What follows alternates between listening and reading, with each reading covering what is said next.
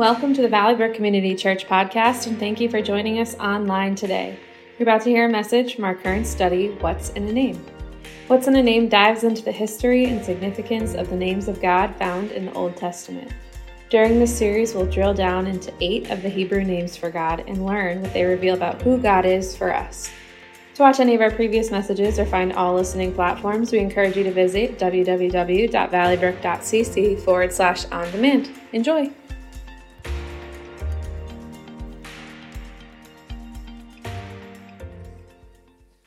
Well, good morning, everybody. It is good to be with you. I appreciate Pat's prayer. I have my annual sinus infection. I have COVID tested three times. It's all negative. But my prayer is that I can get through this message without a tickle in my throat that causes me to cough. So, uh, that would, if you would uh, pray for me in that way, I appreciate it. So, we are kicking off what we call the all church study. It's something that we do every fall because we believe your spiritual growth is important. And as we prayed about this, we have uh, focused on something very special, I think. And the name of this series is called What's in a Name. And it's a study that looks at some of the ancient Hebrew names of God and what they tell us about God for our lives. Now, this series, we've written it and we published this book that you've seen that you can pick up. It's an eight week series, and I do want to encourage you to, to purchase the book and the cafe afterwards because we believe it's important that for our spiritual growth that we do study things on our own and also in life groups. And I'll just say a little bit more about life groups in a moment. But in this book, uh, not only will you find some beautiful pictures about the places where these ancient Hebrew names of God uh, may have been given, but you'll also have some daily scripture reading that you, we encourage you to read and ask God what He wants to tell you through those scriptures. And then, either for yourself, your own personal study, or study in a life group with others uh, so you can go deeper in that. Now, you may ask, why are we doing this? Well, we do this because we take your spiritual growth and our spiritual growth very seriously. We want to do whatever we can to help you know God more and to grow deeper in your faith and your relationship with God. So I just want to encourage you to take advantage of this study uh, to really go deeper and take advantage to actually invest in your own relationship with God. Now, as I mentioned, I do want to encourage you to get involved in a life group. You can go to our website, you can find out more about life groups there. We do have a virtual life group as well as several in person life groups. If for some reason you can't find one that fits your schedule or you have some problem in any way, let us know. Just send us an email at connect at valleybrook.cc and we will help you with that. So, also, if you have questions about a life group, very simply, life groups are gathering of adults that get together to study God's word, to build community, relationships with each other, and to care for one another. And at the book table out in the cafe after the service, there will be a life group leader who can answer some questions for you if you have them. So now let's jump in to today's message. Ezekiel was a prophet. And Ezekiel was one of the Jews who was captured and taken into exile by the nation of Babylon uh, Babylonia, and this was around 600 BC. And it was while that while Ezekiel was living in exile that God called him to be a prophet. And we have his prophecies, uh, God's prophecies that he gave Ezekiel in the Old Testament book that bears his name, Ezekiel. Now, for the first seven years of his ministry, Ezekiel faithfully relayed to his fellow Jews these messages from God. They were stern, they were heart rending, and they were hope crushing because God was judging them for their sins. And the prophecy that he gave them was that the city of Jerusalem would fall. In fact, Israel, even though they were God's covenant people, and even though Jerusalem was the city of God's temple, that would not bring an early release from exile for these people, and it would not prevent the city of Jerusalem from being destroyed. So, when Jerusalem was under siege, God directed Ezekiel to pronounce a series of judgments both on Israel and many other nations who were enemies of Israel. But after Jerusalem fell, and the city and the temple were destroyed, the message that Ezekiel was given by God turned to words of consoling hope for his people. And they were words that said this that you will experience a revival, that you will be restored, that there's a glorious future for you, and there will be a redeemed and perfected kingdom of God in this world.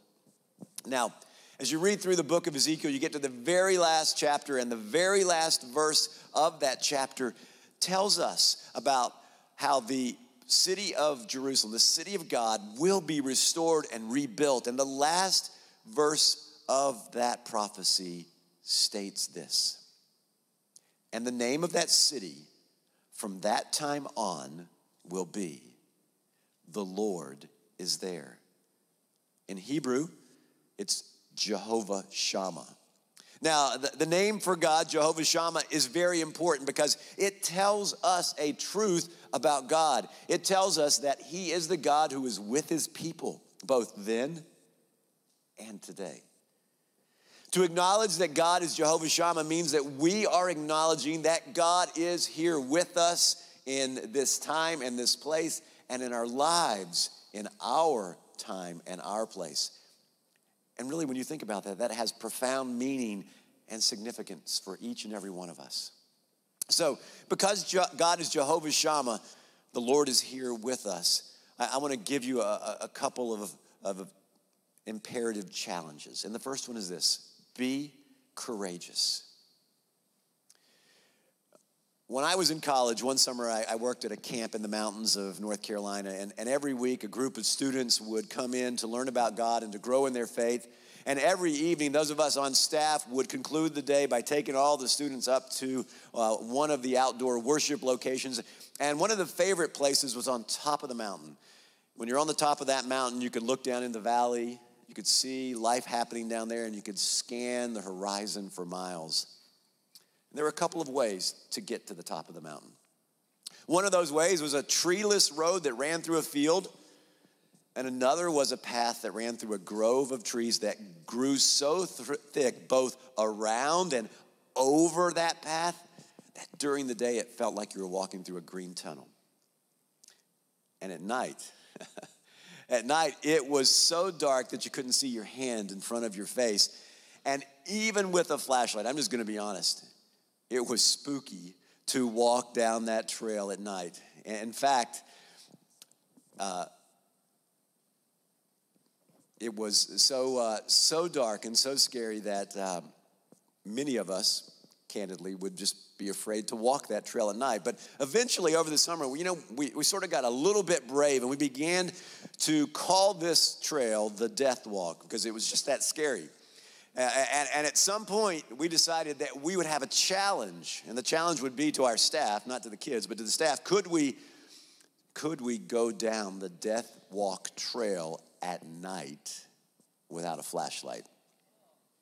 So uh, on dark nights, we would dare each other to do the death walk. And I remember doing the death walk several times, and at least one time by myself without a flashlight. And, and to be honest, as I walked that trail by myself, it was so dark and it was so spooky. I, you know, I, I, not only couldn't I see my, my hand in front of my face, I, I, couldn't really even see the trail. And so you're, you're sort of feeling along with your feet a, as you're going. And I got to confess to you, at times I just held my breath because I didn't know what was going to happen. And, uh, um, but there were some times when a couple of us would walk down the death trail together. And we would hold hands and we, we would be side by side and we would be bumping into each other because we were, we were that close. But you know, when you're with somebody, the fear factor just got dialed down a whole lot. And it, it became much easier. Now, it wasn't, you know, something that was not scary, but it just became a little easier to go with somebody else. The truth about God is that God is not limited by space or time, so He is omnipresent. That means He's everywhere. And He is here with us wherever we are and wherever we go. And no matter what we do, we don't need to be afraid because He's with us. a long time before the prophet Ezekiel.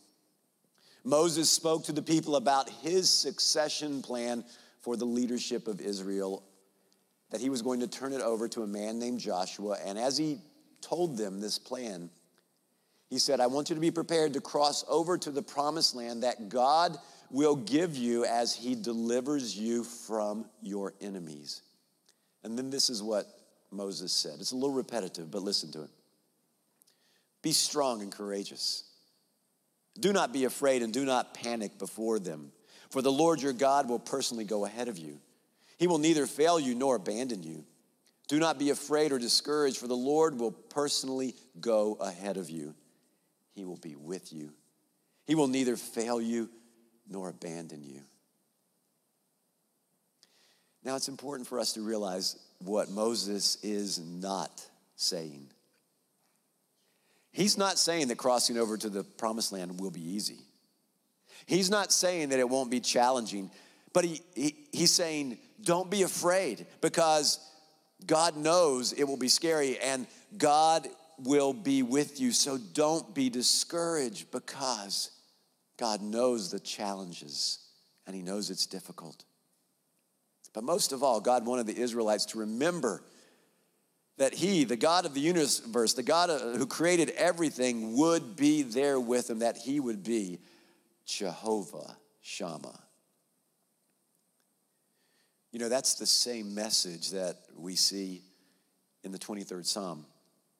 And it's the same message in the 23rd Psalm that, that gives so many of us comfort. And it's why, if we know any psalm, it's Psalm 23. David wrote this. And when he wrote it, he was speaking about his own personal experience of God. And, and this is what he wrote in verse 4 Even though I walk through the valley of the shadow of death, I will fear no evil, for you are with me. There's another translation of this verse which I think helps us grasp the concept of the shadow, uh, of the valley of the shadow of death. The New Living Translation says it this way Even when I walk through the darkest valley, I will not be afraid, for you are close beside me. You know, the reality is this you and I will all travel through some dark valleys, and, and most of those valleys will not be very dark and very spooky trails in the woods.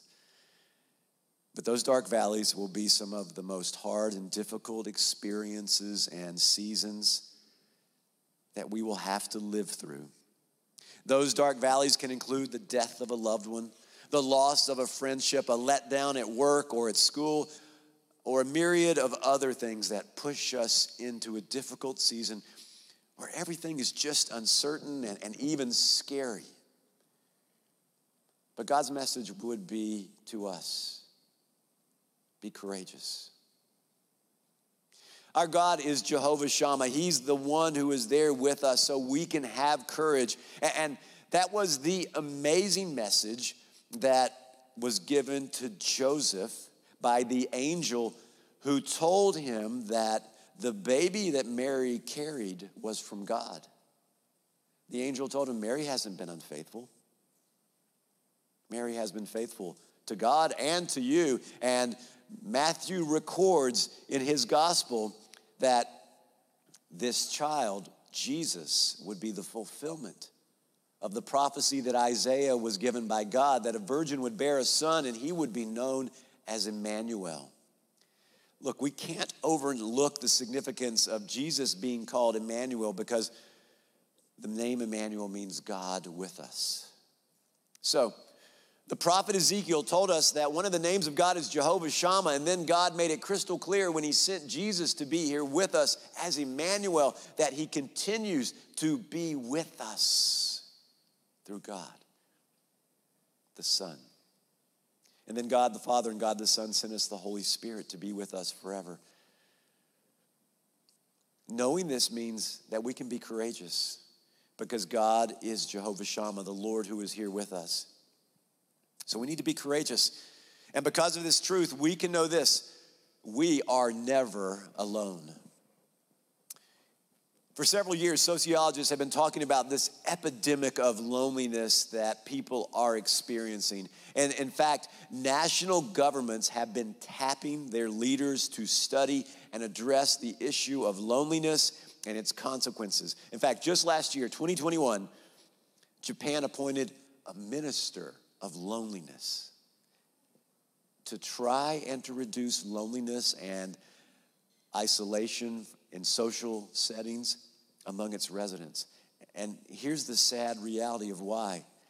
The country of Japan deals constantly with a rising suicide rate. During the month of October 2021, more people died in Japan of suicide than died in all of 2020 from COVID 19. Loneliness can be very hard to live with because God created us to be in community with others. And when we're not in relationship with others, it takes a toll on us. Whether we're an introvert or an extrovert, we need to have some community. Now, uh, in my ministry over, over, the years, I have served in many uh, nursing homes. And while I know how important the care and help is in nursing homes and how much they provide, in fact, both of my parents spent their last years in nursing homes. Uh, I have to be honest, uh, told this story that I, I'm going to share with you, I always felt like nursing homes were, were sad and, and lonely places. But that was until I gained some insight from a resident of a nursing home.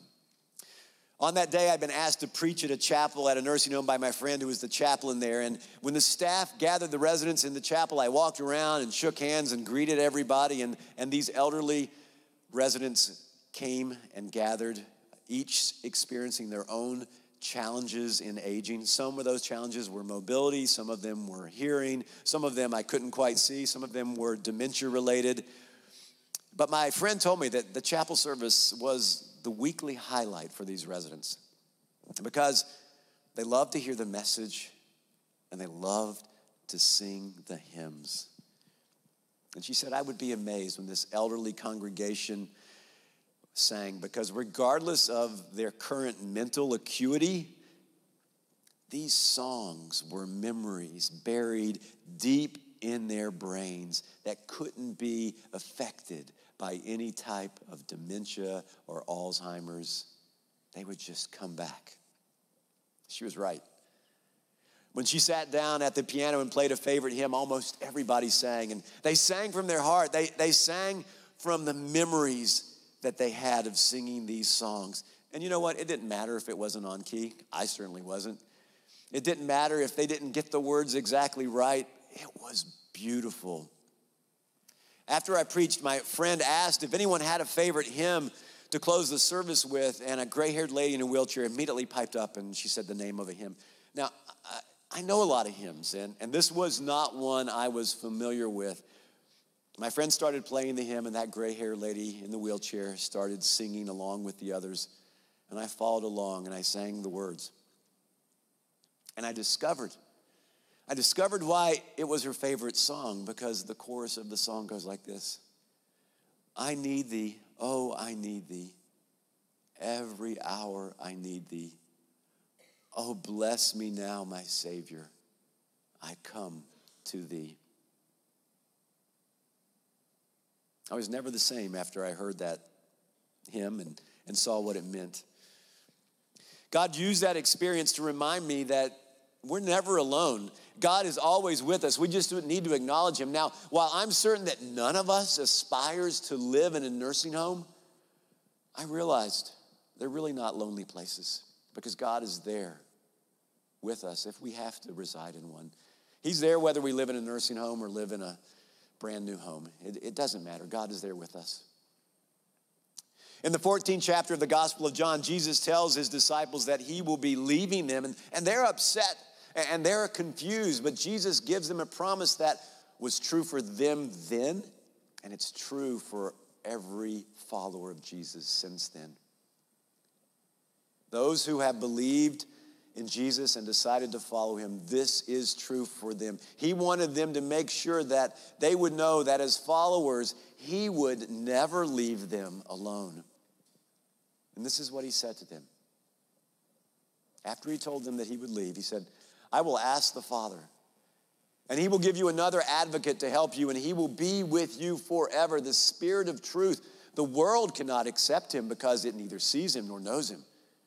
But you know him, for he lives with you and will be in you. God has promised that we will never be alone because He is with us. He sent the Holy Spirit to us. And when we profess faith in Jesus and we said, okay, I believe in Jesus and I'm going to follow Him, when we have that conversion experience, the Holy Spirit, whether you knew this or not, came to dwell inside of you to lead you, to guide you, to comfort you, to be Jehovah Shammah, the Lord who is here with you. And because of this, we need to know as followers of Jesus Christ that with God, we can do whatever comes our way. So, my challenge is that we understand that we can do this. Think about it this way. Have you ever had a situation that was just felt so huge and so overwhelming that you didn't know if you could handle it? Maybe it's a hard conversation that you have to have, or a project that feels way over your head or decision between two hard things, or an illness that wears you out, or a sense that you're supposed to do something that you just rather not do, or, or I don't know, you fill in the blank. You know what it's been like. In the face of that situation, you can say, I'm just not sure I can do this. And honestly, I can identify with all of those situations and more after the resurrection, but before Jesus went back up to heaven, he told his disciples what he wanted them to do once he left them. He said, Go to everybody you know, go all over the world, and tell people about me so that they will be my followers and teach them everything I've taught you. Now, I suspect the disciples were thinking as Jesus said that. Now, Jesus, we could do that if you were here with us, but if you're not here with us, we're not sure we can do that. As if reading their thoughts. The next thing Jesus said was this Be sure of this, I am with you always to the even to the end of the age. I like the way Pastor Eugene Peterson, in his message translation, puts verse 20. He says this Jesus said, I will be with you as you do this, day after day after day, right up to the end of the age. Jesus, God the Son, will be with us as we follow him day after day after day. Through the presence of the Holy Spirit, Jesus keeps that promise. He will be with you in that hard conversation that you have to have. He will be with you in that project that feels over your head. He will be with you in that decision between two hard things. He will be with you in that illness that wears you out. He's there with you when you're supposed to do something that you'd rather not do. He's there with you in whatever situation you face. Because He is Jehovah Shammah, the Lord who is here with us, so He can help you in whatever you're facing. God is Jehovah Shammah, the Lord here, who is here with us. And in my own life, I've had some dark days when I was scared, days where I felt alone, days that when I didn't think I could carry on, days when on more one occasion or more, the words of that hymn that I mentioned earlier came to me. I sang them as a prayer to God. I sang them as a prayer this morning as I was preparing to come here and preach and didn't know I could get through this message. So praise God, I'm almost through and, and I haven't uh, had a coughing attack. But let me just remind you of those words I need thee, oh, I need thee. Every hour I need thee. Oh, bless me now, my Savior. I come to thee. In those times, I realized that God was with me. I didn't have to be afraid. He gave me courage. I realized when I was lonely that God was with me. I realized that when I wasn't sure I could carry on and do what God was calling me to do, that He was there with me and He would help me carry on, even if He had to carry me. That's because He is Jehovah Shammah, the Lord who is here with us. And I believed that He would do that. So I recognize as I tell you this that when it comes to these ancient Hebrew names of God, you may wonder about them because it sounds amazing and you're not sure about this God that He's really there for you. Now, for those of us who believe in God and who follow Him, we believe that God knows that you struggle with the fact that you're not sure God is really all this or if He's even real. So let me tell you what kind of God we have. And I say that for all of us, regardless if you've come to believe or not come to believe. Jesus once told a story about a father who loved his family. He provided for them everything they ever needed. But the father had one child who just didn't want to stay home. So he asked for his inheritance. He asked and took everything that he had, and he went away. Eventually, he uh, ran out of money, ran out of food, ran out of everything that he needed in life. And at his lowest moment, he realized that even the servants, the employees back at his father's home, had a warm bed to sleep in and a hot meal to eat and a roof over their heads. And he thought to himself, I'm just, I'm just going to go home and get hired on by my father. And so he does. And I imagine it was a long, long driveway into that house. And he started headed down that driveway once he got back home. And as he was walking down that highway, probably with his head down and, and a little uh, embarrassed, his father saw him a long way off and he ran to his son and he hugged him and he squeezed him tight and he told him he loved him and he told him, I'm glad you're home. Welcome back. And he threw a party for him. You see, the father was waiting. The father was waiting and looking for that child to come home because he loved him and he wanted to welcome him home. Jesus told that story because we have a Heavenly Father who wants us all to come back home to Him and to believe in Him and to follow Him. But we have a God who is not pushy, He will wait for us. For those of us who have come home to God, the Bible says on the day that we came home to God, the day that we believed and started following Him, that the angels in heaven rejoiced. They threw a party I can imagine there was a banner and it had your name on it. For those of you who haven't decided to come home and believe in God, you know that that's okay. But you need to know that God is still waiting and he's scanning the horizon, so to speak, waiting for you to come home and say, "Okay, I believe in you. I'm going to follow you." If you've decided that that's you, then today can be that day. Because the reality is this God is Jehovah Shammah. He's the Lord who is here with us, and He desires for us to be with Him.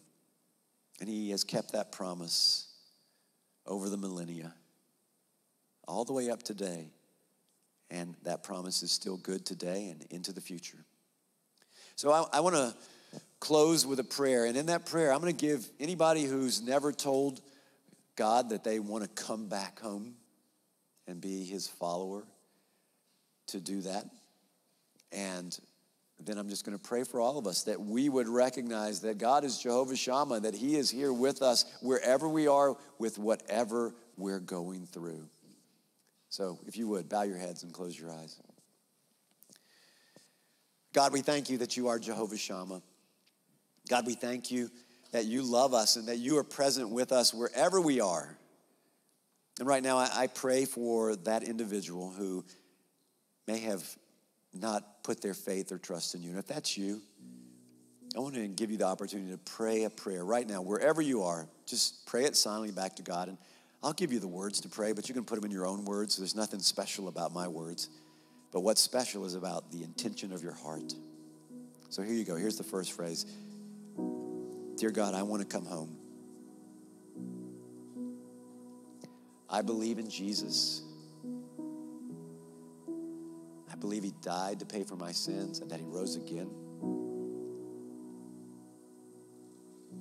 And today I believe and I want to follow him.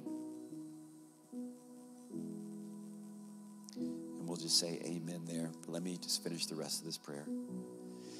God, we do thank you that you hear our prayers, that you wait for us, that you are present with us. Lord, give us the courage and the boldness to continually look for you and your presence and honor you and follow you. We pray this in Jesus' name. Amen. Thank you for listening to our podcast. It is our sincere hope that it has blessed you. For more information, visit our website at www.valleybrook.cc.